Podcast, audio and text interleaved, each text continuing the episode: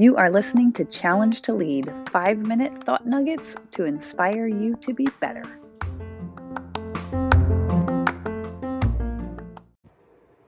Good morning. My favorite song is The Prayer of St. Francis Make Me a Channel of Your Peace. And I will listen to that song in the morning, especially if I'm being really good about doing Miracle Morning. I will listen to the prayer of St. Francis in the mornings, and it just helps anchor me and center me on my day.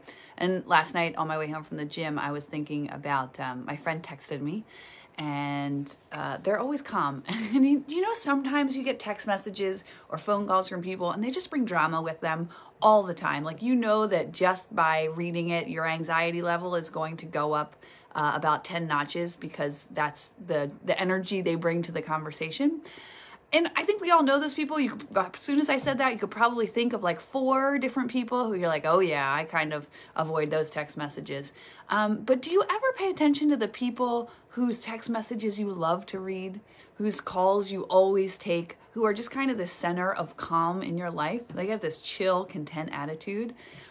I think that we could do a better job of recognizing that. So, your challenge today and my challenge today is to recognize the people who bring that calm centeredness to your life and thank them for it.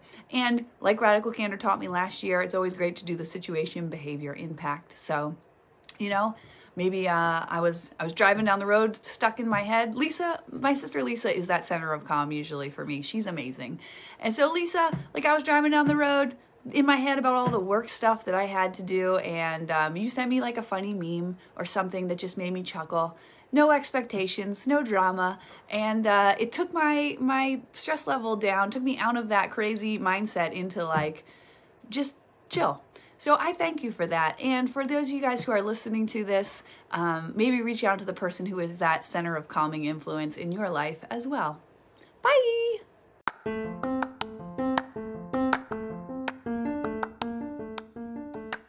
Thank you for listening to this episode and spending your time with me. I know that it is precious and I am super appreciative of you choosing to spend it with me. If you enjoyed this, please share it with your world. Share it with a friend, text message, put it out on social media, subscribe, rate, review, all that good stuff. Um, but really, sharing this message with other people and bringing joy to the world is the greatest gift that you could give me. So I thank you. Now, go be better.